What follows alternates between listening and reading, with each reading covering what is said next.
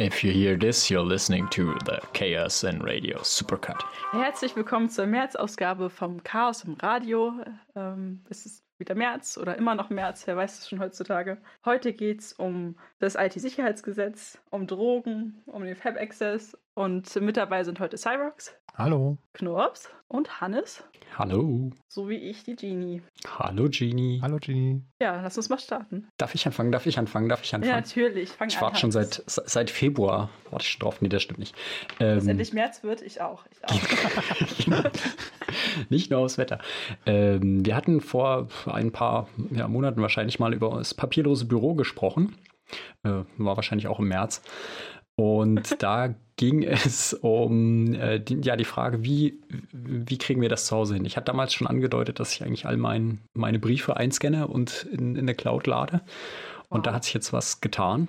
Ähm, nämlich zwei Sachen. Zum einen muss ich dazu jetzt keinen Rechner mehr anwerfen, uh. sondern habe den Scanner an einen Raspberry angeschlossen ähm, und habe zwei wunderbare Projekte gefunden, die ich hier äh, gerne vorstellen möchte. Zum einen ein ganz, ganz kleines Projekt. Ähm, was dafür sorgt, dass ich die, die Knöpfe an meinem Scanner frei belegen kann ähm, unter, unter Linux. Also wer den, äh, wer mal Scanner unter Linux benutzt hat, der weiß, dass der Daemon, den man dafür braucht, Sane heißt, S-A-N-E. Scanner Access Now Easy, oder? G genau sowas. Das heißt ja auch äh, vernünftig, wenn man so will. So, und das ist, äh, und dazu gibt es jetzt eine Extension sozusagen oder einen anderen Daemon, der äh, nimmt Sane, um damit die Knöpfe des Scanners zu überwachen und der heißt Insane.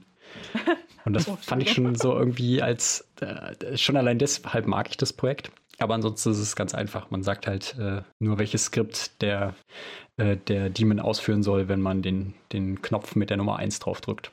Und schon geht's los. So, damit habe ich mich viel zu lange beschäftigt. Äh, wer sich dafür interessiert, das habe ich auf GitHub gepackt. Ähm, das kann ich also auch gerne mal hier verlinken in die Show Notes. Und dann zum eigentlichen warte, Projekt, was. Warte mal ganz kurz, warte ja. mal ganz kurz. Und also, was, was hast du dir da jetzt eingerichtet zum Beispiel mit deinen, mit deinen Buttons? Also zum einen muss ich den Insane D ein bisschen fixen, weil der seit äh, vier, fünf Jahren nicht mehr ähm, gepflegt wurde und weil ähm, der nicht damit umgehen kann, wenn der Scanner aus ist, wenn man das startet, äh, mhm. was ja bei meinem Raspi in der Regel der Fall ist. Also mhm. ja, genau. Das heißt, da habe ich ein bisschen, ein bisschen dran rumgecodet und den äh, ja sozusagen aufge, aufgepäppelt. Mhm. Ähm, ja, und wie gesagt, die, die Änderung zu vorher war, dass ich immer irgendwie meinen Windows-Rechner starten musste, um damit den, den Scanner-Treiber von Arno dazu mal zu benutzen. Und das klappt jetzt alles am Raspi mehr oder weniger out of the box und ich muss mich nicht mehr von einem Bildschirm setzen. So, und äh, genau, und jetzt ist ja der, der eine Teil, okay, ich scanne den Brief. Das geht, wie gesagt, jetzt super schnell. Dann die Frage ist ja, wo scanne ich ihn denn hin? Ähm, und natürlich will ich ihn irgendwie in, in, in, meine Nextcloud scannen, aber da ist er ja noch nicht irgendwie indiziert, wieder auffindbar. Also dann muss ich ja wissen, wie heißt das Dokument oder sowas. So, und dazu gibt es ein anderes tolles Projekt. Ähm, das nennt sich Paperless. Äh, und der, also Paperless ist auch wieder eines der Projekte, was eingeschlafen ist. Dazu gibt es dann, wie das so üblich ist, in der Open Source Welt einen Fork. Das heißt, jemand hat das Projekt übernommen und hat es kurzerhand Paperless Next Generation oder Paperless NG genannt. ähm, das ist dann so, dass man sich das auf seiner eigenen Hardware erstmal installiert, beziehungsweise, äh, was heißt eigene Hardware? Man kann sich auch für drei Euro irgendwie eine, so eine Cloud-Instanz kaufen im Monat und das da drauf packen. Und was das dann macht, ist, es ähm, nimmt auf allen möglichen Wegen PDF-Dateien an und macht die einerseits durchsuchbar, lässt also so dieses, wie nennt man das, OCR? Was heißt das, Knurps, weißt du es? Mhm, Optical, nee, äh, doch, ich glaube Optical Character Recognition. Ah, oh, das, das, das klingt Sinn. gut. genau, also das äh, sorgt dafür, dass aus den Bildpunkten, die der Scanner erzeugt, dann irgendwie äh, maschinenlesbare Schrift rauskommt. Texterkennung. Texterkennung, genau. Und ähm, dann macht Paperless Magie, schwarze Magie, oh. äh, denn es, es weiß danach in der Regel, von wem der Brief kam. Also es, wenn ich dann sage, okay, ich möchte gerne meine Korrespondenzen äh, finden, dann sagt mir das, na, hier hast du Briefe vom Finanzamt bekommen. Äh, das macht es halt irgendwie mit, ähm, ja, mit, mit sehr guter, äh, mit sehr guten Pattern-Erkennung, Pattern-Matching oder weiß ich nicht, anhand der, der Position, wo da jetzt Finanzamt steht oder sowas. Ähm, es ist glücklicherweise auch ein Projekt, was von, von einer vorwiegend deutschen Community gepflegt wird. Das heißt, sie kommen auch mit, mit deutschen Briefen ganz gut klar. Genau, und dann äh, schmeißt man das dahin. Das heißt, ich muss mich eigentlich mit meiner Post fast überhaupt nicht mehr auseinandersetzen. Ich schaue äh, alle, alle paar Briefe mal nach, ob es denn angekommen ist. Ähm, und ansonsten habe ich jetzt immer alles schön verwaltet mit sehr wenig Aufwand. Und die Briefe wandern in, eine, in, eine, in einen Pappkarton. Und äh, hoffentlich werden sie nie wieder angefasst. Sondern nach zehn Jahren verbrannt oder so. so genau, oder nach fünf. Ja. ja. das war also mein, äh, wie haben wir die Kategorie genannt? Pick, Pick of the Month oder sowas. Ähm, ja. Mein ja. Stück Software, meine Softwareentdeckung für den Monat März. Hm. Also das heißt einfach nur, nur um es nochmal zusammenzufassen, du hast einen Dokumentenscanner dann auch und nicht einen normalen Scanner? Oder? Genau, also äh, ha, der Hintergrund ist, dass so Dokumentenscanner unfassbar teuer sind. Ne? Also ah. die kosten so, ich glaube, es gibt sehr, sehr billige für 250 Euro oder sowas, ähm, aber so normalerweise sind die eher in der Region 400 Euro. Ah. Ähm, ein Dokumentenscanner hat den, den Vorteil, dass die so einen Einzug haben, wie, wie ein Faxgerät. Hm. Ähm, und da kann man eben auch mehrere Briefe übereinander reinlegen und sie scannen Vorder- und Rückseite in einem Zug. So, und das, äh, genau, das war mir zu teuer. Es gibt aber eben, äh, weiß ich nicht, für 100 Euro ähm, alte Dokumentenscanner, die mhm. von der Hardware das gleiche können. Ne? Aber denen fehlt halt diese ganze, diese ganze Treiberkram, äh, der das dann in irgendeine proprietäre Cloud hochlädt, was mich sowieso nicht interessiert hat. Ja, okay. Genau. Aber das heißt, du hast jetzt einen Dokumentenscanner, du hast jetzt deinen äh, Insane, um dann halt auf die Knopfdrücke zu hören. Mhm. Äh, und äh, kannst dann gleich Texterkennung drüber laufen lassen und das in deine Nextcloud jagen und dann hast du einen schönen automatisierten Prozess.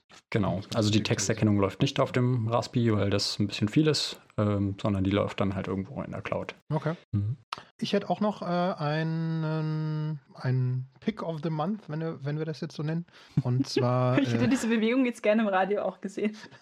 Beschreib sie doch einfach mal. Ja, ich weiß nicht. Cyrox hat sehr schön mit seinem Oberkörper gewackelt und sich gefreut. Stellt sich vor, er wäre eine Ente. Was? Okay, nee, ähm, und zwar gab es nämlich äh, vor ein paar Wochen eine Open Source Konferenz, die FOSDEM, und äh, ich kannte die bislang nur so vom Hören sagen, obwohl die eigentlich jedes Jahr stattfindet und äh, wohl eine ziemlich gute Konferenz ist. Mhm. Und da habe ich äh, irgendwie so zwei Vorträge äh, gehört und einer davon äh, war zu einem Framework, das nennt sich Streamlit. Ähm, packen wir am besten in die Shownotes. Äh, ist jetzt irgendwie schwierig, das zu buchstabieren äh, oder zu übersetzen. Ähm, und zwar ist es ein Framework, mit dem man relativ schnell mit äh, wenigen Zeilen Python eine vollfunktionale äh, kleine Webanwendung schreiben kann. Gerade wenn es um irgendwie darum geht, ich will nur mal kurz irgendwie ein paar Daten irgendwie darstellen oder ich will mal irgendwelche, keine Ahnung, für, für den Test eines Machine Learning Modells äh, will ich mal irgendwie so eine Evaluierungsoberfläche, dass man sagen kann, okay, ja, das ist ein richtiges Ergebnis, nein, das ist ein falsches Ergebnis. Oder auch um einfach mal eine einfache Visualisierung zu machen, wo man dann auch mit Slidern irgendwie Filter einstellen kann und auf der Hauptoberfläche passen sich dann irgendwelche Grafiken an. Ähm, fand ich auf jeden Fall eine super Sache, weil normalerweise braucht man da irgendwie so mehrere Komponenten, bis sowas überhaupt läuft. Und äh, das fand ich aber einfach eine großartige Geschichte. Da kann man sich jede Menge Sachen sparen. Ähm, also funktioniert auf jeden Fall super. Ich habe es tatsächlich schon mal für ein kleines prototypisches Projekt selber eingesetzt und bin sehr zufrieden tatsächlich. Ja. Also, Kurzer Nachtrag noch, die, die FOSDEM, äh, hast ja schon gesagt, die ist äh, eine Besonderheit, wenn es denn wieder, ähm, wenn man denn wieder sich in Person treffen darf auf Konferenzen, ist, dass die bisher immer kostenlos war als Teilnehmer. Ähm, das, ich war da schon äh, ein, zwei Mal, äh, das meistens in Brüssel an der Uni. Dann kann man tatsächlich einfach hin und äh, sich ja, die Vorträge anhören und die, die Boots äh, anschauen, die Stände. Eine sehr interessante Konferenz auf jeden Fall. Und die haben ja irgendwie äh, ein wahnsinniges Vortragsprogramm und ganz viele verschiedene Stände auch. Also so hatte ich das jetzt nur mal. Ich, ich wurde ja fast erschlagen, als ich das äh, Vortragsprogramm mir da mal versucht habe, zu Gemüte zu führen. Also, und die nehmen auch alle ihre Vorträge irgendwie auf oder die allermeisten, so hatte ich das jetzt irgendwie mitbekommen. Äh, das heißt, es lohnt sich da auch mal zu schauen, was da zum Beispiel auch dieses Jahr so an Vorträgen da war zum Nachgucken. Ist auch eine der, der größten äh, Open Source Konferenzen überhaupt. Also man sieht da auch dann wirklich die, die Projektleiter der großen Open Source Projekte, so Menschen von Red Hat und so weiter. Und dann aber nebendran auch die ganz kleinen Projekte, die gerade erst im Entstehen sind. Das ist wirklich eine, eine schöne Sache. Mhm. Ja, na dann. Ab nach Brüssel, wenn es wieder geht. Ach ja, Reisen wäre schön. Ja, So, abgesagt ähm, hingegen wurde, abgesagt hingegen wurde ja jetzt die May Contain Hackers, äh, das May, May Contain Hackers Camp in den Niederlanden, das ja eigentlich dieses Jahr stattgefunden hätte im Sommer. Das, Überraschung. das wurde ja mittlerweile abgesagt. Ja, wobei die ja, glaube ich, von vornherein so 50-50 davon ausgegangen sind, könnte abgesagt werden, könnte nicht. Ja. Also im Prinzip, wenn man sich da jetzt für ein Ticket registriert hat, dann hieß es schon so, ja, mal schauen. Und jetzt ist halt final, dass nicht stattfindet. Man, man munkelt ja, dass es eher so verteilte Konferenzen vielleicht geben könnte ab dem Sommer, das, äh, weil man sich ja vermutlich nicht so bald in, äh, in hunderter Packen treffen kann. Ist vielleicht ganz interessant, wenn man kleine Konferenzen irgendwo vielleicht sogar campmäßig macht ähm, und die dann alle virtuell zusammenschaltet. Also so als Hybridkonferenz. So kleine So. Konferenzen, äh, Hybrid, kleine Konferenzen, ähm, gibt es ja, bevor unsere nächste Sendung rauskommt, schon die nächste. DIVOC. Ja. Läuft mal wieder. Genau. Oh ja, ja, Ostern, Ah ja, stimmt. stimmt. Mhm. 2. bis 5. April äh, fängt das, äh, gibt es das nächste DIVOC, diesmal unter dem Titel Reboot to Respawn. Also wir starten mal neu, damit wir wieder da sein können. In die quasi. Gänge kommen. In die Gänge kommen. Ja. Ja, unendlicher März. Ja, ja, genau. Also da kann man auf jeden Fall schon mal gespannt sein, was es da wieder für tolle Vorträge äh, und Workshops auch wieder geben wird. Markiert euch das schon mal im Kalender. Wie gesagt, 2. bis 5. April. Und das wird sicher nicht abgesagt. Nee. Gibt es so eine Idee, was die nächste größere Veranstaltung sein kann, wo es noch nicht sicher ist, ob es abgesagt wird? Spontan, keine Ahnung. Nee, gut. Ist doch Dann, irgendwie eh alles abgesagt, oder? Irgendwie. dann schauen wir mal. Ich meine, es wird auch dieses Jahr keinen Kongress geben, oder? Also, Hm, schauen wir mal. Auch, auch da. Dazu, da, dazu ist es noch viel zu früh, auch nur irgendeine Aussage zu treffen, glaube ich. Aber ja. ich weiß, aber Ja. ich, ich habe keine Hoffnung mehr. Ich habe meine Hoffnung Oh verloren. nein! Gebt Nee. der Genie die Hoffnung zurück. Schreibt Ja. eine Mail an radio.ccc-p.org. Okay, ich bin gespannt auf diese Hoffnungszuschriften dann. Geil. Sehr schön. Ich finde, äh, wir könnten Genie die Hoffnung zumindest ein bisschen äh, oder die Stimmung zumindest mal heben, indem wir einen kleinen Swing einspielen. Uh, Was haltet ihr von der Idee, jetzt mal ein bisschen ein Musikstückchen einzuspielen? Wir haben wie immer äh, freie Musik für alle rausgesucht. Ähm, und zwar heißt das nächste Lied, was wir gleich hören, äh, Little Lily Swing von äh, Tritachyon. Das ist übrigens unter einer CC-Lizenz, die ich gerne vorlesen würde, wenn ich sie finde. Ja, eine äh, ja, Non-Commercial 4.0 International License. Mit Attribution. Mit Attribution. Ja. Da habe ich ja gemacht. Ich habe ich hab hier ordentlich attributiert. Äh. So, da hören wir jetzt mal rein. Bis gleich.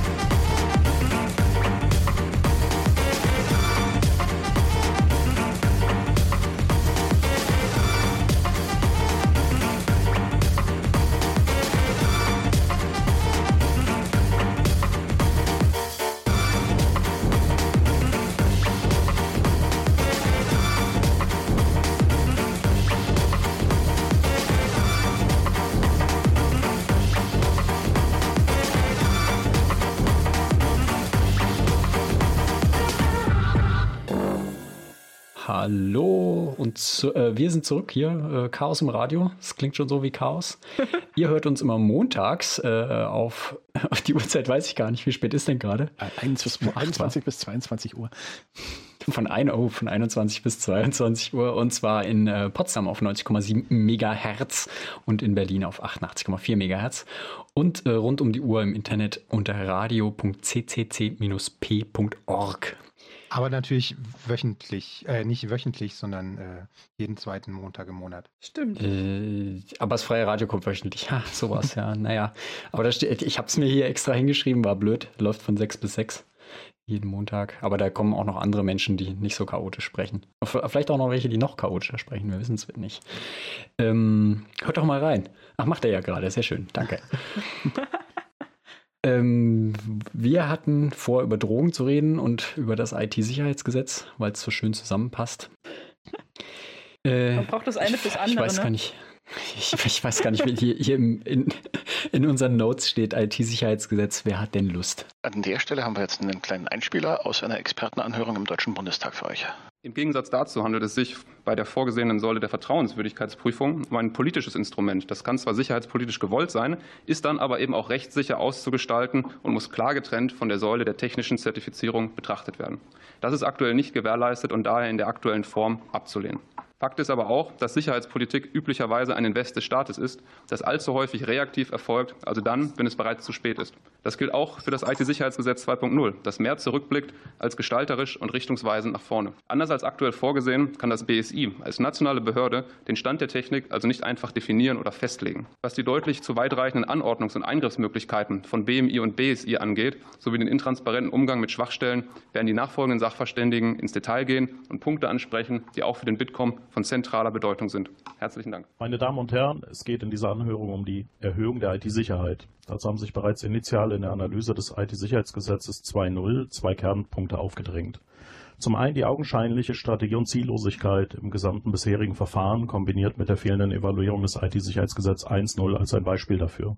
Zum anderen der offensichtliche Konflikt zur Sichtweise auf die IT-Sicherheit. Über zwei Jahre wurde vor sich hingewerkelt. Interessierte und Betroffene konnten sich in der Zeit nur durch geleakte Referentenentwürfe informieren. Beteiligung sieht anders aus. Untermauert wird besagte Strategie und Ziellosigkeit darüber hinaus durch die immer noch ausstehende und nebenbei angemerkt gesetzlich vorgeschriebene Evaluierung der Wirksamkeit des bereits 2015 eingeführten Gesetzes. Das ganze IT-Sicherheitsgesetz 2.0 steht dafür symptomatisch dafür, wie unsystematisch das Thema IT-Sicherheit in Deutschland adressiert wird. Eine Überarbeitung vorzunehmen, ohne den aktuellen Stand zu analysieren und den daraus resultierenden Erkenntnisgewinn als Feedback einzubringen, zeugt von einer grundsätzlichen und prozessbedingt verminderten Qualität durch Kardinals Fehler im Prozessablauf. Kann ich also äh, diese Novelle unterstützen, möchte jetzt aber ein paar kritische Blicke auf den 9b lenken. Ich bin ja häufiger hier im Innenausschuss, äh, dass ich aber einmal ein Gesetz hier ähm, äh, zur Begutachtung bekomme, was ein dezidiertes Anti-Sicherheitsgesetz ist, ist auch für mich eine neue Erfahrung. Inhaltlich ähm, sehe ich eine ganze Reihe an Defiziten an dieser Norm, die deren Operabilität im konkreten Einsatz äh, in Frage stellen und wo ich mich gefragt habe aus nüchterner verwaltungsrechtlicher Sicht, ob eigentlich irgendjemand ernsthaft mit der Anwendung äh, dieser Norm rechnet. Unzuverlässigkeit muss ich nachweisen anhand von unwahren Tatsachen in der entsprechenden Herstellererklärung. Nur ähm, wird sich eine solch ein außenpolitisches Risiko einer, ähm, ich sag mal, Einflussnahme durch ähm, äh, ausländische Staaten und ihre Akteure nie mit einer strafprozessualen Überzeugungssicherheit belegen lassen. Machen Sie ein gutes Gesetz, nicht ein eiliges Gesetz. Herzlichen Dank. Und es hätte ein Meilenstein werden können. Leider reichte der Vorlauf offenbar nicht aus, damit dieser Gesetzentwurf den angemessenen Prozess hätte durchlaufen können, der ihm qua seiner Relevanz für die Sicherheitspolitik in Deutschland zusteht. Die Einbindung von Wirtschaft, Wissenschaft und Zivilgesellschaft war nur ein Feigenblatt, wie Herr Attuk schon eloquent ausgeführt hatte. Bei einem Gesetzesentwurf, der teils invasive Befugnisse beinhaltet und einen Erfüllungsaufwand von knapp 200 Millionen Euro pro Jahr und damit eingeschlossen knapp 1600 Planstellen für die Verwaltung vorsieht, wäre ein anderes Vorgehen angemessen gewesen. Handelt es sich um einen angeordneten Eingriff in das Computergrundrecht? Es ist unklar, wie die operative Umsetzung aussehe und welche Schutzmechanismen greifen würden. Darüber hinaus bietet diese Maßnahme im Sinne der IT- und Cybersicherheit keinen erkennbaren zusätzlichen Schutz zu den bereits bestehenden Maßnahmen. Diese Gesetzesänderung sollte daher ersatzlos gestrichen werden. Der Entwurf des IT-Sicherheitsgesetzes spiegelt leider auch irgendwie die Cybersicherheitspolitik der letzten Jahre wider. Keine Strategie, keine Evaluierung und eine schlechte Einbindung von Wirtschaft, Wissenschaft und Zivilgesellschaft. Ähm, ich spreche heute zu Ihnen als Vertreter des Chaos Computer Clubs, einer Hackerinnenvereinigung, die hier seit mehreren Jahrzehnten in der Bundesrepublik Deutschland ihr Unwesen treibt. Wir machen sowas wie die Staatstrojaner analysieren oder die Bundestagswahlsysteme hacken. Aber wir melden die Schwachstellen immer um auf die IT-Sicherheit hinwirken zu können. Daher kenne ich auch den Herrn Köhn, dem ich natürlich auch herzlich nochmal zum Geburtstag gratulieren möchte heute. Wenn wir uns die Digitalisierung in Deutschland anschauen, dann haben wir hier einfach mit dem Schlechtesten aus beiden Welten zu tun. Wir kommen kaum in Genuss der Vorteile. Ja, wir können ein Impfsystem nicht koordinieren. Äh, wir können die Zusammenarbeit der Gesundheitsämter nicht koordinieren. Wir können auch nicht mal eine Remote-Anbindung von Sachverständigen im Innenausschuss äh, herstellen, ohne Probleme zu haben. Aber ohne diese Vorteile überhaupt zu haben der Digitalisierung, haben wir alle Nachteile am laufenden Band. Die Kundendaten landen die ganze Zeit online, die Ransomware rasiert seit Jahren durch die Unternehmen und unsichere Produkte ohne Updates sind frei verkäuflich und niemand tut etwas dagegen. Was soll man aber machen, wenn das BMI überall rumrennt und Feuer legt? Wir haben die Ausweitung zur Befugnis des Einsatzes von Staatstrojaner. Wir haben die Messenger-Überwachung auf Inhalte. Der BND soll Kommunikationsnetzwerke hacken dürfen. Die CITES wird unterhalten, eine eigene Behörde zur Schwächung von IT-Sicherheit. Und demgegenüber steht das arme kleine BSI allein auf weiter Flur und muss hinterherfegen und unterliegt auch noch der gleichen Dienstherrin, dem BMI, erwarte ich einige äh, Ausnutzungen dieser Paragraphen, die nicht im Interesse und auch nicht im Sinne derer sind, die das Gesetz so formuliert haben. So, ein, äh, Herr Neumann, vielen herzlichen Dank. Ähm, ja, kann ja Ihr Statement bezüglich der Impfgeschwindigkeit und der Vorteile der Digitalisierung teilen. Allerdings nicht teilen kann ich Ihren Einwand, dass man die Schwachstellen der Digitalisierung am äh, Bundestagsanhörungen bezüglich der heutigen Sitzung sehen kann. Es ist die einzige Sitzung, bei der uns am Anfang dieses Einwählen nicht gelungen gelungen ist. Bis jetzt läuft es störungsfrei bei der Bild- und Tonübertragung, zumindest das, von unserer Seite. Das freut das mich sehr für Protokoll Sie. Das, das, das, freut mich sehr für Sie. Der Eindruck entsteht, wir wären hier in einem desolaten Anhörungszustand, dem ist mitnichten der Fall. Ansonsten können wir tatsächlich schneller und flexibler werden und auch ich würde es mir wünschen, dass wir manchmal die Digitalisierung etwas besser nutzen könnten. So. In unseren Notes steht IT-Sicherheitsgesetz. Wer hat denn Lust? So, und, äh, das ist ja die, also so richtig auf IT-Sicherheit haben wir doch alle Lust, oder? Ja, auf IT-Sicherheit schon, aber auf diesen also Gesetzentwurf nicht so, ne? Also, wenn, genau, also ich denke, die das wenigstens Sinn machen würde, darüber zu reden oder irgendwie zu diskutieren, aber man hat ja den Eindruck, es kommt sowieso und es wird nicht besser. Äh, ich glaube, eine der Hauptkritiken oder also von oh Gott, von allen Seiten kommt ja eigentlich die Kritik, es ist ja eigentlich genau das Gegenteil. Es also es, es, will ein Sicherheitsgesetz sein, aber viele der Sachen, die da eingebracht werden, sorgen eigentlich eher fürs Gegenteil. Ich fange mal an, mein, äh, mein Liebling ist ja, dass, ähm, dass dem BSI eine neue, ja, ich weiß gar nicht, Verantwortung gegeben werden soll. Oder, ähm, und zwar soll das BSI auch aktiv nach Sicherheitslücken suchen und diese dann auch schön für sich behalten. Nämlich für, ich, ich glaube, es wurde mal als Hackback bezeichnet oder so. Wir, äh, wir hacken zurück. Ja, weil äh, wir gehen jetzt in die Offensive. Äh, hm, weiß gar nicht, wie man da noch Witze drüber machen soll. Ähm, ja, ne? also, ja, das ist übrigens das Modell der USA. Ne? Also in den USA gibt es ja die, die NSA, den, ähm, haben wir, von denen haben wir ja jetzt alle schon gehört, äh, spätestens seit Snowden. Und äh, da gab es einen schönen Vorfall, die Shadow Brokers, den Shadow Brokers äh, Leak hieß das damals. Äh, die NSA hat nämlich ähnliche, eine ähnliche Aufgabe wie das, was dem BSI hier vor, ähm, ja, vorgegeben werden soll. Also die sind einerseits dafür zuständig, ähm, Verschlüsselungsverfahren zu zertifizieren und so weiter und zu sagen, ja, das ist ein gutes Verschlüsselungsverfahren und das ist, äh, das nehmen wir nicht als Standard und so weiter. Ähm, das ist also im, im dem, was die NSA macht. Auf der anderen Seite sammelt die NSA aber auch Informationen, wie man Verschlüsselung brechen kann, um dann die bösen, äh, den bösen Leuten, die Verschlüsselung verwenden, ähm, irgendwie die, ja, die Kommunikation aufknacken zu können. Und ähm, das, ja, daraus folgt dann eben auch, dass die NSA ähm, entweder gesammelt oder selber entdeckt hat, äh, Sicherheitslücken in Software. Und äh, ja, wo, wo ein Trog ist, kommen Schweine, sagt man.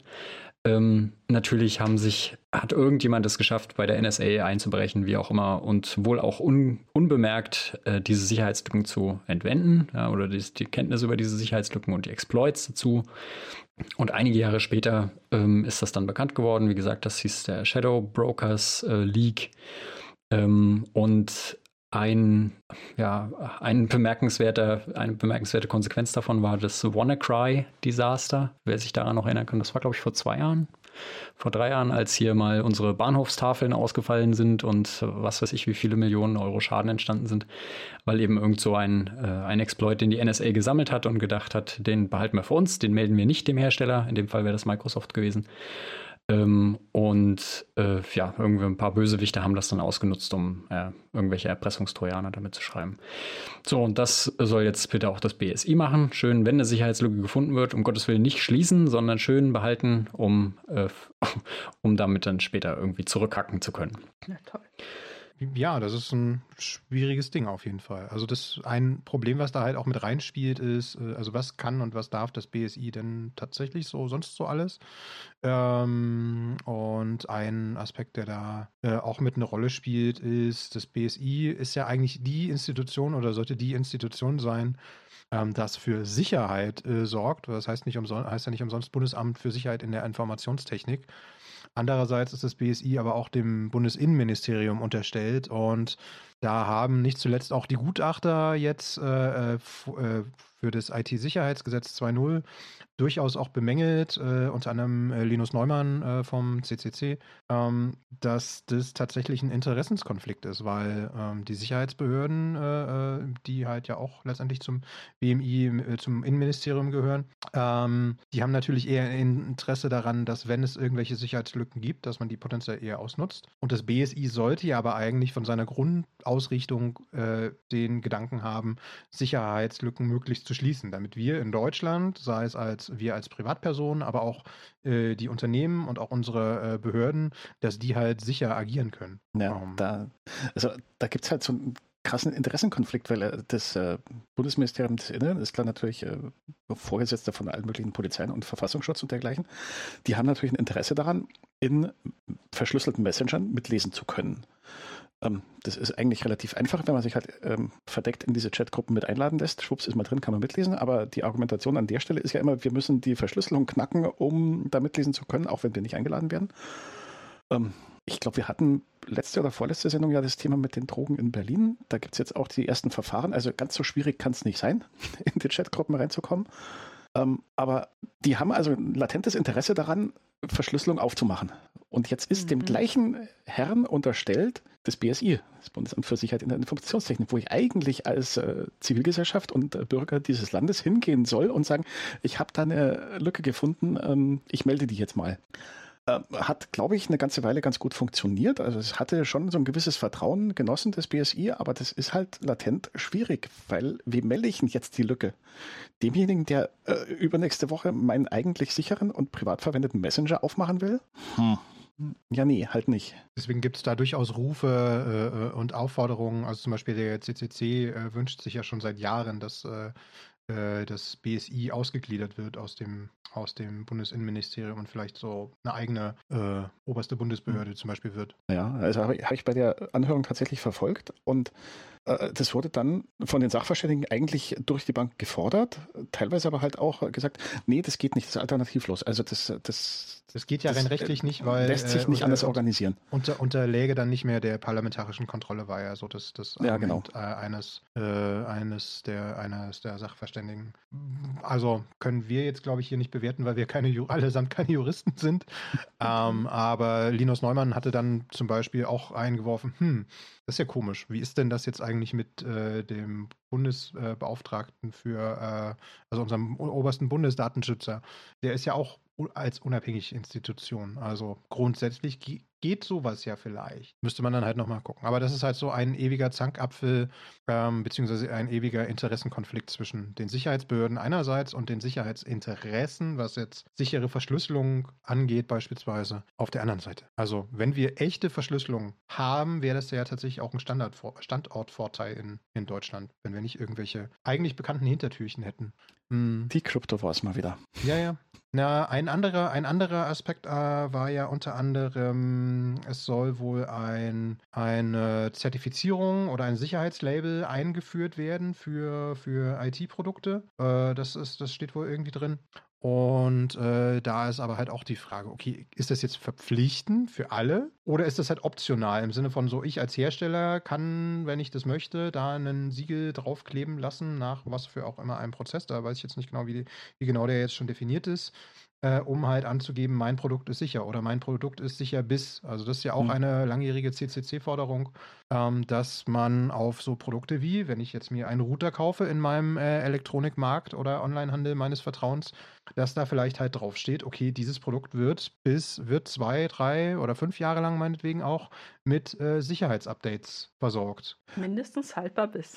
Ja, genau. genau. So. Aber ist halt irgendwie spannend bei so Community-Projekten, wo es nicht einen gibt, der Chef ist und eine Firma, die äh, das Ganze vertritt, sondern eine Community, die dieses Ding zusammen hochzieht und pflegt und wartet und äh, durchaus in der Lage wäre, auch mal eine Sicherheitsfirma zu beauftragen, liebe Sicherheitsfirma, wir haben hier Geld, werfen wir über den Zaun, über wie auch immer zusammengesammelt und machen mal eine Zertifizierung, aber ja, wobei hier geht es ja jetzt tatsächlich an, an Produkte, die du im Laden halt kaufen kannst. Und da ist halt, da ist halt die, die Problematik, wenn du das nicht äh, verpflichtend für alle einführst, so eine, so eine Zertifizierung, mhm. äh, dann äh, gewinnt halt im Zweifel derjenige, der halt dieses Zertifikat sich nicht holt, weil sowas kostet halt auch immer Geld. Ähm, und ja, im Zweifel greift man dann im Laden dann doch äh, eher zum günstigeren Produkt. Ähm, und dann hätte man als, als, als Mitbewerber halt äh, dadurch einen Vorteil, dass man halt diese Zertifizierung halt nicht hat. Und das ist ja dann auch wieder doof. Gibt ja diesen, gibt ja diesen ewig alten Witz, äh, das S in IoT äh, steht für Sicherheit.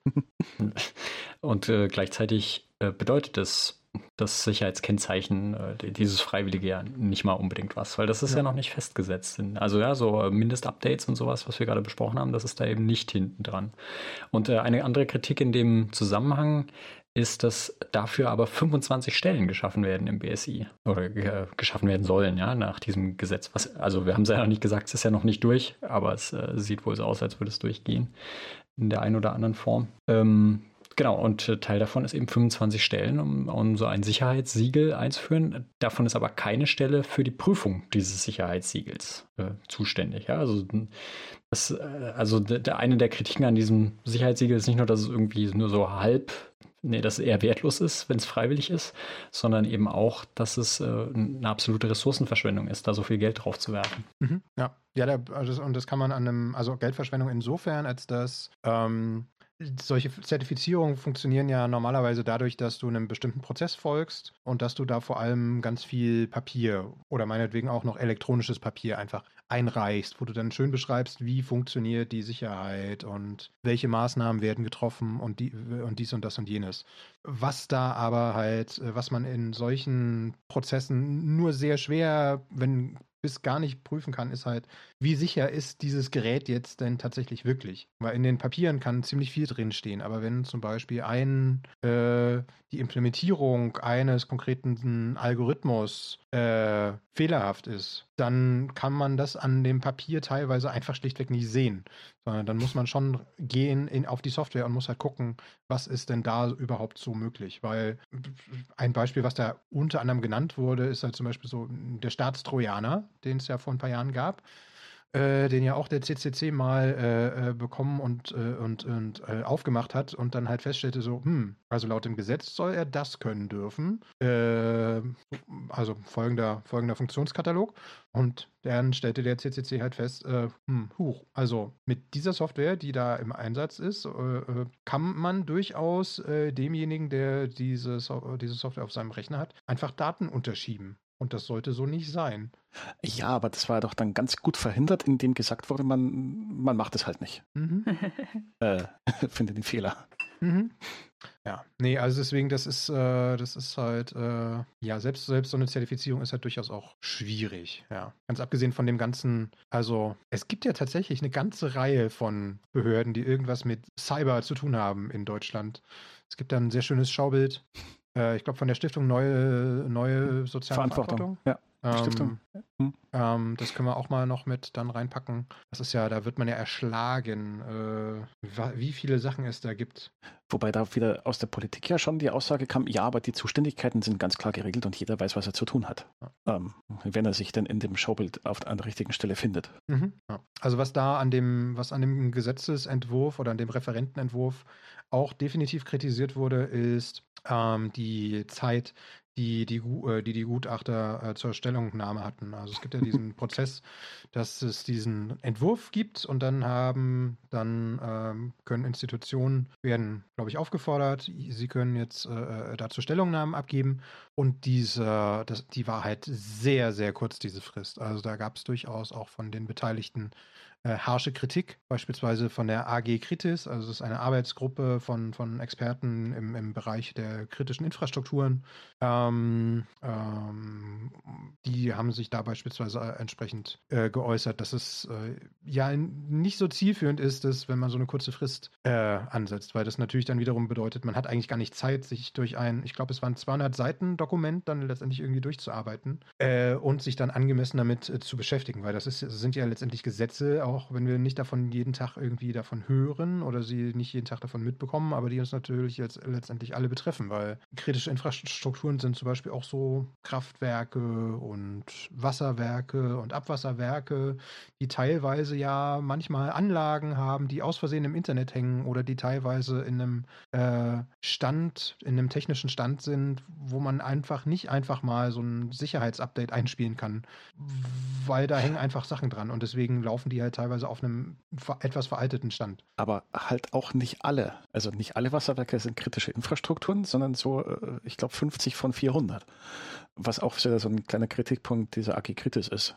Ja. Warum ist jetzt das eine Wasserwerk kritisch und das daneben nicht? Ja, weil es mehr Personen versorgt. Ich glaube, da ist so eine Grenze ab 500.000 versorgten Menschen wird es dann äh, kritische Infrastruktur. Aber Die anderen sind dann egal, oder wie?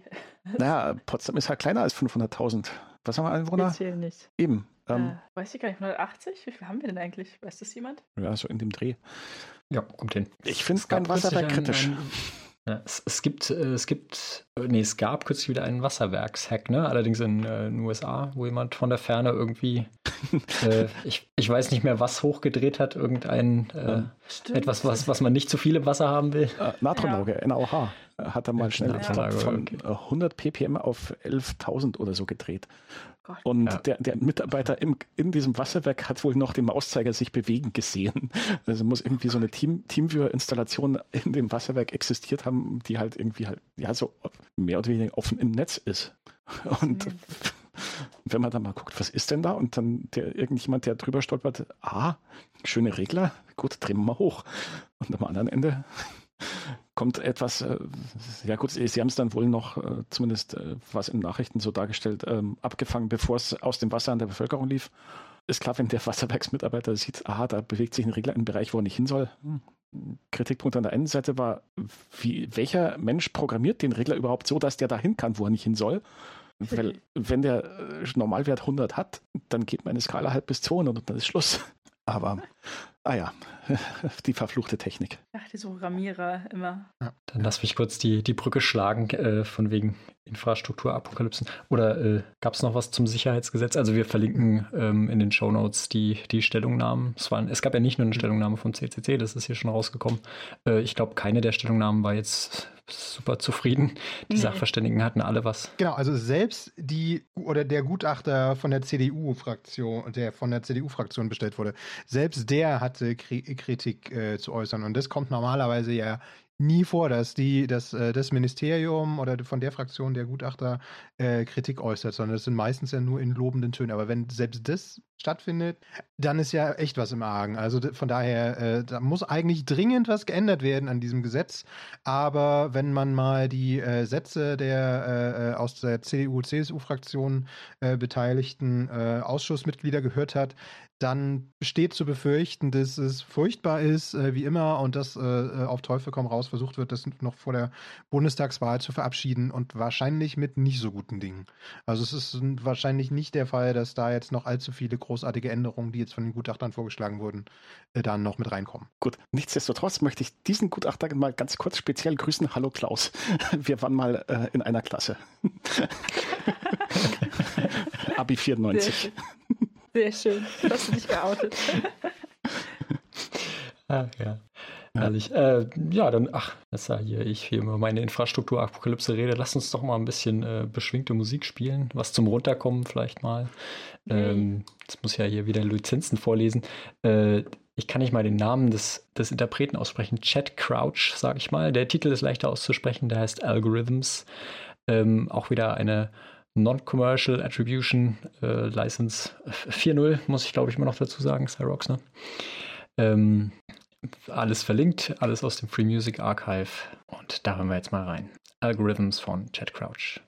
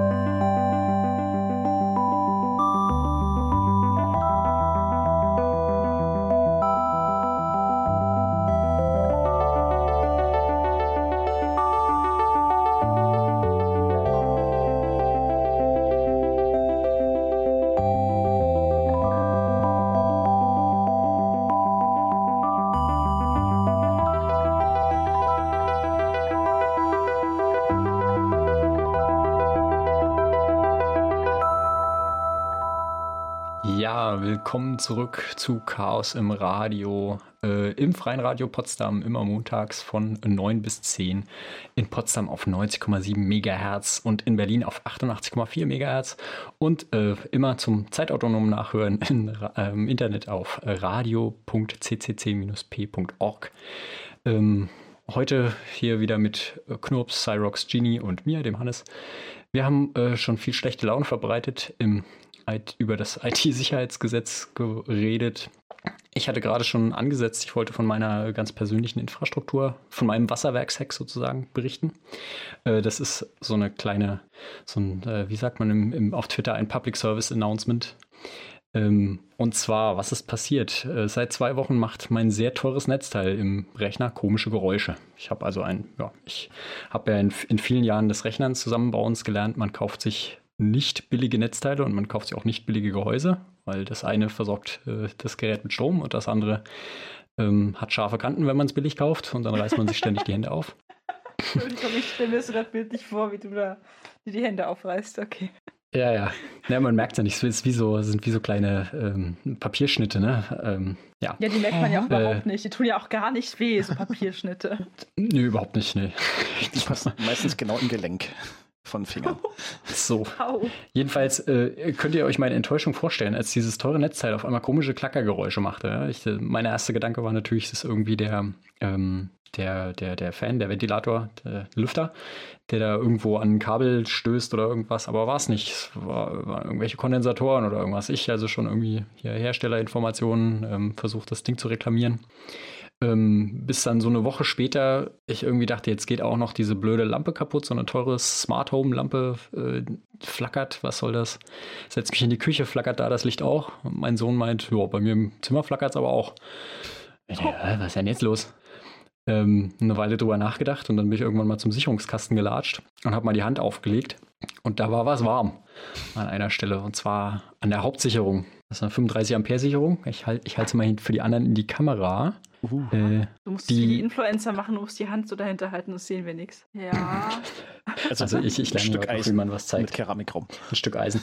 Ja. Ja. Ähm, was man nicht sieht, weil es dunkel ist hier gerade. Äh, sie, also gut, ich habe es sehr schön gesehen. Ich habe natürlich äh, irgendwie beim Handauflegen, es war schon dunkel, habe ich auch die Funken bemerkt, die da aus der Sicherung schlugen. Ähm, wusste, ich wusste nicht, dass Sicherungen sowas machen. Ich war mir aber sicher, dass sie es nicht machen sollten. Oh. Also habe ich sie mal rausgedreht. Sie, sie war schon ziemlich verbrannt.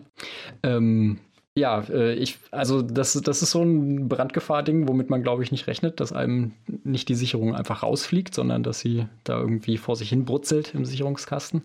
Ich, ich schwöre, ich habe keine äh, Atomreaktoren betrieben oder, keine Ahnung, Teslas in meinem Wohnzimmer geladen. Ich habe da ganz normale Verbraucher hinten dran. Und du kannst jetzt auch mit Sicherheit sagen, dass du, dass du keine bleibenden Schäden davon getragen hast und auch jetzt nicht Frankenstein bist? Ich muss deswegen der Funken irgendwie gerade an Frankenstein denken. Ich, ich kann weder für mich noch für mein Netzteil sprechen. Ähm, ist, äh, da, also ich hoffe, es ist nicht zu viel kaputt gegangen. Ich habe die Sicherung dann ausgetauscht. Ähm, äh, Ähm, ich habe jetzt leider keine 35. Hm? Ich wollte gerade fragen, wieder durch eine 35 Ampere Sicherung, neue Bauart? Äh, neuer Bauart, genau. Also das, äh, ich kann mir nicht vorstellen, dass das zu wenig oder zu viel war. Ich habe mich ein bisschen belesen. Das erscheint, ist nicht dumm, da eine 35 Ampere Vorsicherung drin zu haben. Es sind ja noch ein paar normale Sicherungen pro Raum hinten dran. Äh, also normal im Sinne von diese Kippschalter-Sicherung. Äh, das Problem war natürlich, dass ich ähm, keine 35 Ampere Sicherung rumliegen habe. Ich habe erstmal die vom fürs Bad genommen. Das Bad hat einen eigenen Kreis. Aber ich sehe da irgendwie einen Ähm. skeptischen Gesichtsausdruck im, im Knups seinem Gesicht. Ja, äh, äh, ich habe gerade so einen Flashback. Ich war ja mal eine Weile beim Technischen Hilfswerk und da wird man mit äh, Situationen konfrontiert und ich sage jetzt nicht wo und wann und in welchem Zusammenhang das war, aber ähm, man soll einen Stromkasten in Betrieb nehmen, der vom, egal, äh, von jemand anders äh, gestellt war. Man wundert sich, man guckt da rein und findet tatsächlich an der Stelle der Hauptsicherung ein kleines Stück Blitzableiter. Ja, der Und, Klassiker. äh, weigert sich daraufhin natürlich, dieses Ding in Betrieb zu nehmen. Aber es, ja, nee. Es war in Potsdam, mir sage ich nicht. Also, das ist dann- also das, das habe ich mir verkniffen, da irgendwelche Drähte reinzustecken. Zählt das, zählt das dann schon als Schmelzsicherung? Nee, das zählt unter Do not do this. Lass es einfach bleiben. Ja. Also auch wenn wir hier viel, Spaß machen, aber mit äh, Sicherungskästen ist nicht zu spaßen. Ich verstehe Das gar ist- nicht, warum das jetzt Blitzableiter Draht war, aber ich frage euch einfach nochmal nachher, was das Ähm, jetzt bedeuten sollte und warum man das macht und warum Ich kann es ja mal ein bisschen erörtern. Äh, Durch so einen Blitzableiter sollen Ströme im Kiloampere-Bereich durchgehen und der soll nicht schmelzen. Ähm, Ja. Eine 35 Ampere Sicherung soll So, bei mehr soll als schmelzen. 35 Ampere schmelzen. Ah, Ähm, oh. Ich stand daneben, als der Blitzableiter reinkam und habe mich daraufhin geweigert. Also ich kenne den Hintergrund und derjenige hatte einfach keine passende Sicherung dabei und Oh. meinte, er Ja. steckt da jetzt ein Stück Blitzableiter rein. Und ich fand das nicht gut. Okay. Also ich habe schon allein deshalb eine, eine Sicherung wieder reingedreht, weil sie die Registriernummer der USS Enterprise hat. ähm, Wie ist denn äh, die Registriernummer ja, aber im- USS Enterprise? Ich kenne die gar nicht. Ich muss mich outen. ja, die 1701. Ah, Ähm, also die, im Moment habe ich jedenfalls wieder eine Sicherung, die mein äh, Wohnzimmer und mein Netzteil mit Strom versorgt. Das Netzteil hat natürlich aufgehört zu klappern, das sollte ich jetzt dazu sagen. Ja, also das, äh, ich habe Hurra. da wohl die, die irgendwelche Kondensatoren äh, massiert mit meiner kaputten Sicherung. Ähm, dafür dusche ich gerade im Dunkeln, bis die neue Sicherung kommt. Du brauchst so eine Duschlampe. Ja, ich habe ich hab aus dem, das, das ist bestimmt auch super, dass ich jetzt die, die Lampe mit einem Verlängerungskabel aus dem Wohnzimmer ins, in, die, in die Dusche gestellt habe, nee, ins Bad gestellt habe. das ist also das, Ah, ja. also das, was Genie gerade gesagt hat, ist mindestens mal ein verspätetes. Wir, wir hatten ja, wir hatten ja neulich im Februar hatten wir ja hier Rosenmontag und Co. Und Fastenzeit ist ja auch gerade. Aha. Ja, ja. Also mein Public Service Announcement, wenn eure Netzteile komische Geräusche machen und eure Lichter flackern, guckt doch mal, ob irgendwas im Sicherungskasten brutzelt, Oh ehe Gott. es, ja. äh, ehe es brennt, ehe es anfängt zu brennen. Vielen Und, Wenn es äh, nicht brutzelt, guckt mal, ob es ein Stück Blitzableiter ist. Oh. Wenn wir für einen Blitzableiter im Sicherungskasten sind. Und äh, im da, Zweifel da fragt will man keine ein- Blitze, deshalb musst du auch nichts ableiten. Und im Zweifel fragt einen Fachexperten für Elektrik. Fragen Sie den Elektriker des geringsten Misstrauens. Ja. Und, und wenn ihr uns für, äh, für unser äh, unqualifiziertes Gelaber ähm, schelten wollt, könnt ihr das tun ähm, unter radio.ccc-p.org, richtig? Auch Lob darf dahin. Ähm, ihr könnt auch mal durchzählen. Wir fragen uns ja immer, wie viele hier uns hören. Ähm, fangt bitte bei Null an. Und wir reden jetzt endlich über Drogen, glaube ich. Genie. Jetzt bin ich. Ich weiß auch nicht, was wir über Drogen reden. Das stand so auf meinem Zettel. Aber du bist doch bei Telegram. Aha. Ja, aber das hat mir doch schon erklärt, wer hier wem Drogen und so weiter auf Tindergram. T Tindergram. Tindergram? Hm. Next Level Ah, Generation. Auch gut. Ja. Ja. Wer kann denn was zu, dazu sagen? Also, Hannes, du schienst ja irgendwie sehr Bewandert. enthusiastisch. Nee, eigentlich, also ich habe das da nicht eingetragen. Ich, ich, äh, hier steht Drogentaxis in Ach, die Berlin. Drogentaxis in unserem Berlin. Das, das stimmt, das habe ich Da eingetragen. kennt er sich mit aus. Jetzt wissen wir's. genau. Ja, nee, wir hatten das ja tatsächlich in den letzten äh, Sendungen von Zeit zu Zeit mal aufgegriffen, das Thema. Eben, kam über Telegram da drauf, weil die Vermittlung derartiger Geschäfte halt laut verschiedenen Dokumentationen über Telegram lief. Und jetzt äh, gibt es so die ersten Berichte, dass das auch äh, Berliner Ermittlungsbehörden wohl gelesen haben oder vielleicht haben die uns auch zugehört. Hi, hi, Tag. Ähm, Jedenfalls gibt es so in Berlin die ersten Fälle, wo tatsächlich ähm, solche Gruppen hops genommen wurden und Dealer ähm, auch mal vor Gericht stehen und sich verantworten dürfen. Ich habe da so eine Headline gefunden, 2200 Kokainverkäufe per Lieferservice Dealerbande gefasst. Ähm, Das ist, äh, das ist genau kein Spaß. Also die kann man tatsächlich über Telegram bestellen, über Also- einschlägige Gruppen. Aber deren Werbeslogan ist echt the safest and easiest way to become your stuff. Das macht doch gar keinen Sinn. oh Gott. Äh, English for Runaways. Englisch für Reingefallene. Äh, nein, für Weggelaufene, so rum. Für Fortgeschrittene. wenn man zu viel von dem Zeug konsumiert hat, dann fällt das auch gar nicht mehr auf. Dann bekommt man die Droge. Äh, dann wird man die Droge. Ah, ja, Ja. herrlich.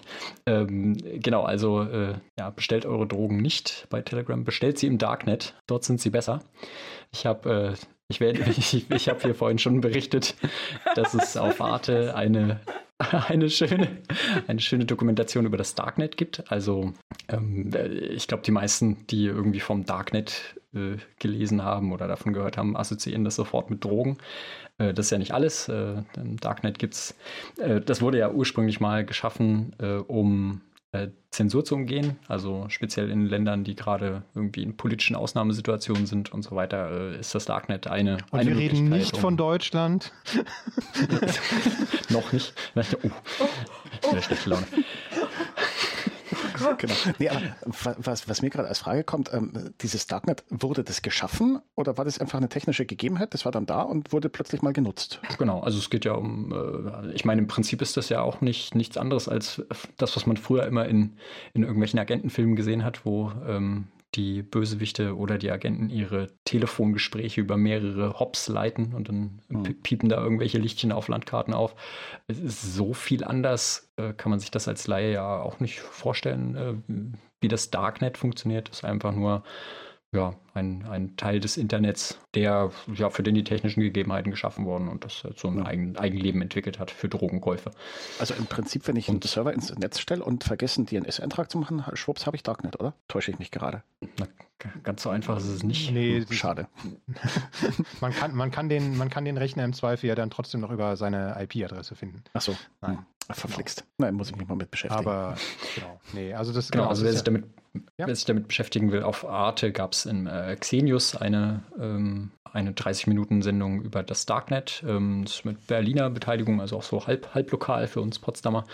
Ähm, in der Seabase gibt es also eine Gruppe von Leuten, die ähm, ja, darüber aufklären, wieso das Darknet, was ist daran gut, äh, wieso will man das Und wieso werden da nicht nur Drogen gekauft? Ja? Also das, äh, aber die interessante Punchline, die ich mir dann halt doch wieder gemerkt habe, war, dass das Darknet eben auch die Drogen besser gemacht hat. Sprich, es wird weniger gepuncht, weil es äh, auf den einschlägigen Drogenumschlagplätzen äh, im Darknet eben auch Bewertungssysteme gibt, wie auf eBay und Amazon und so weiter. Und man will die fünf Sterne haben.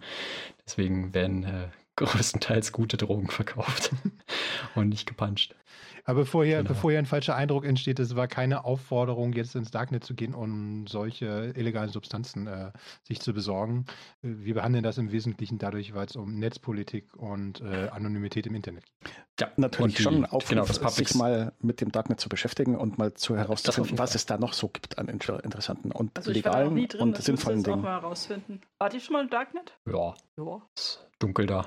Also, dunkel. Da, da, da, Und ich dachte, wir jetzt, fasten vielleicht dumme Witze oder so, aber nee, anscheinend nicht.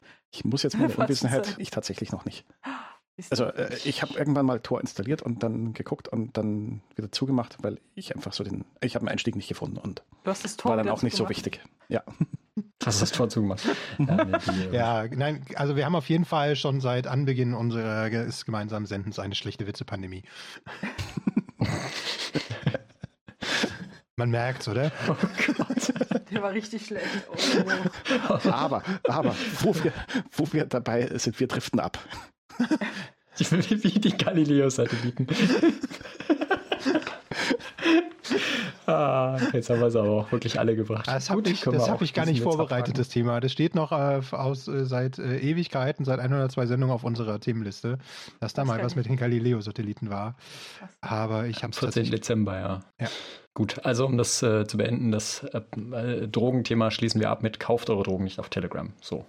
Und schaut euch das Darknet an, um zu verstehen, wozu man das haben will. Äh, die Arte-Doku dazu ist verlinkt. Ja, äh, Knops. Jo. Sag doch mal was. Ich soll mal was sagen. Gut, ähm, ach so, du meinst die nächsten zwei Punkte in, in, in unserem Pad.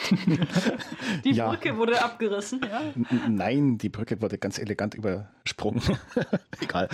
Ähm, wir hatten ja in der letzten Sendung äh, Gäste dabei. Da haben wir so ein bisschen erzählt über die Academy. Die, die Veranstaltung ist jetzt gestartet. Ähm, das sind insgesamt, ich glaube, acht Gruppen, also acht Menschen mit irgendeiner Behinderung, wie auch immer sich die gestaltet, die so ihre Ideen reingebracht haben. Was könnte man jetzt für uns bauen? Sind gestartet und ich glaube, Teilnehmerzahl ist so zwischen 45 und 50. Also, uh. und ja, doch ordentlich gut besucht, auch in der Pandemie und auch wenn jetzt gerade wenig Präsenz stattfindet, eigentlich bisher null. Ähm, aber ist eine total spannende Veranstaltung mal wieder und ich glaube, wir werden ja, im nächsten, noch nicht im übernächsten, dann mal so ein bisschen über die da entstehenden Projekte berichten können. Also bisher entstanden ist zum Beispiel eben dieses Vorlesegerät, wo im Prinzip ein Scanner oder eine Digitalkamera verwendet wird und dann auch wieder OCR, so aus dem papierlosen Büro, das wir am Anfang hatten, und dann der Oma Rosi ihre Texte vorliest und ihre Briefe vorliest vor, von Enkeln und dergleichen. Und Mal schauen, was da noch so? kommt. Nee, sowas gibt es zumindest. Äh, doch, es gibt's. Mein Großvater hatte sowas, aber frag nicht, was da die Kasse für einen Aufstand gemacht hat, bis das bezahlt wurde. Und oh. wie, wie teuer das am Ende war. Krass. Und jetzt gibt es halt für den Preis einer Webcam und von einem Raspberry Pi. Cool. Und ich glaube, einen Lautsprecher braucht man noch. Und das ist dann doch für jemanden, der schlecht sieht und da eingeschränkt ist, eine echte Hilfe. Und es ist halt auch wow. eine Hilfe, wenn er dann nicht lange mit der Kasse diskutieren muss. Definitiv. So, äh, ansonsten, wo wir bei Projekten waren, ich war nicht ganz unbeteiligt an so einem Fab Access Projekt. Das hatte jetzt, wenn wir senden, vor 14 Tagen die, den Projektabschluss, ähm, zumindest den von der Förderung durch einen Prototype Fund, der den Entwicklern wirklich ganz gut weitergeholfen hat. Ähm, aber ist nicht das Ende des Projekts. Das geht weiter an der Stelle und auch, also ich würde mal sagen, wenn da so ein irgendwas zwischen einem A-Muster und einem ersten Auftreten in the Wild in der ersten Werkstatt draußen stattfindet und sichtbar ist, dann glaube ich, können wir da nochmal gezielt und ausführlicher drauf eingehen. Aber Fab Access ist ja auch so ein Projekt, was mich eine ganze Weile verfolgt. Ja, Cyrox? Du solltest aber zumindest mal ganz kurz sagen, was, was ist denn Fab Access? Also in ein oder zwei Sätzen. Gut, so in ein, zwei Sätzen. Es äh, geht darum, dass äh, es in eigentlich weltweit offene Werkstätten gibt. Das heißt, es sind Werkstätten, in die ähm, Menschen äh, community-basiert frei rein dürfen. Und da hat man immer so den Konflikt, äh, dass man möchte, dass viele Menschen drin sind und man hat aber auch Geräte, die potenziell Menschen wehtun können. Und um diesen Konflikt zu lösen, wünscht man sich, dass die Geräte erstmal stromlos sind, weil ein stromloses Gerät tut eigentlich keinem weh. Und das hat bisher, wurde an vielen Stellen immer mal so angefangen und äh, dann so zum Bestand Works for Me entwickelt und dann hat es auch äh, für denjenigen funktioniert, aber war nicht so, dass man sagt, ich habe hier ein Repository und ein Stück Software, das ich in meinem Labor installieren kann und dann bin ich fertig. Es war immer so ein bisschen, ja, angefangen und äh, hat funktioniert, aber war noch nicht ähm, einfach zu installieren und einfach zu bedienen. Und dessen haben sich jetzt mal mehrere Leute zusammen angenommen und nicht jeder macht sein eigenes Ding, sondern wir machen es zusammen und gemeinsam und sehen zu, dass wir zu einem Ziel kommen, wo am Ende ich mir vom Raspberry Pi eine, eine Datei runterladen kann und die auf den draufwerfe und dann habe ich quasi die Grundinstallation und muss nur noch ein bisschen anpassen. Wie heißt meine Werkstatt und was für Maschinen habe ich da drin? Bevor da zu viele Hoffnungen entstehen, der Prototype Fund fördert Prototypen. Das heißt, das ist jetzt am Stand Prototyp. Das heißt, wir haben das erste Mal eine Maschine geschaltet mit dem System. Ähm, vom Prototypen bis zum fertigen Produkt äh, weiß der Ingenieur, glaube ich, ganz deutlich, ist noch ein, ja. ein gewisser Weg. Also äh, das Ziel ist so im Sommer so in die ersten Werkstätten rauszugehen. Der Sommer kommt bald. Mhm. Tja, der Ingenieur weiß das, der Softwareentwickler sagt, ship it. ja. It compiles, ship it. Okay, äh, Zeit für Musik haben wir wahrscheinlich nicht mehr. Ähm, Cyrox, du moderierst ab. Dann sind wir an dieser Stelle wahrscheinlich schon am Ende unserer Sendung wieder angelangt. Bis zum April. Tschüss. Tschüss. Tschüss. Viel Vergnügen.